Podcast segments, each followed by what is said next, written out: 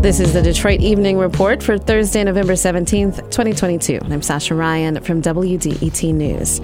A new report from the University of Michigan's Poverty Solutions team finds eviction filings are rising again in Detroit.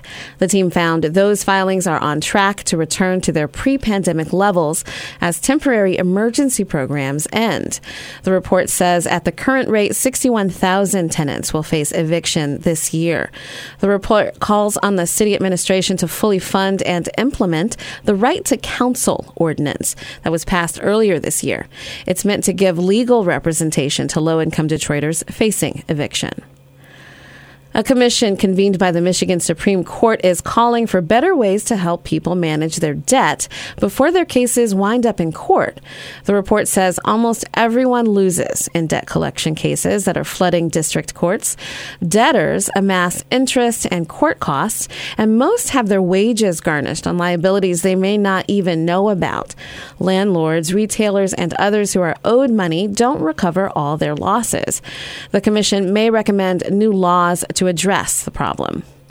The Detroit City Council is planning to vote on a major paratransit contract next week before going on recess. Officials are considering working with Transdev for another five years.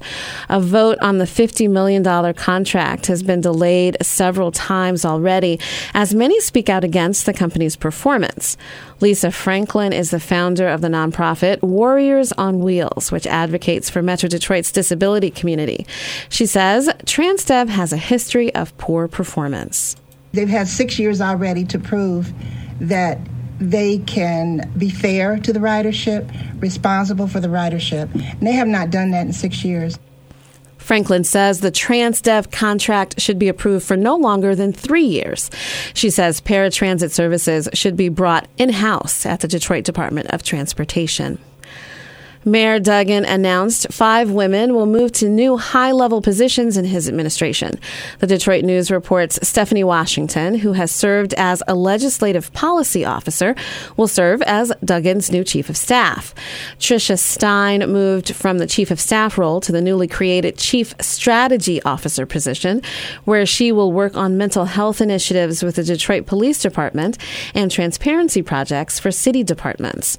Carrie Jones Grace moves from senior advisor to deputy chief of staff. Elisa Malil will serve as chief of external affairs, and Malia Howard will be the first director of community relations. U of M men's basketball plays Arizona tonight in the 2022 Legends Classic. Tip off is set for 9 p.m. The MSU Spartans host Villanova tomorrow night. That game starts at 8. The Detroit Lions will be in New York Sunday to face the Giants at 1 p.m. And the Detroit Pistons are on the West Coast. Tonight, the team plays the Clippers at 10:30.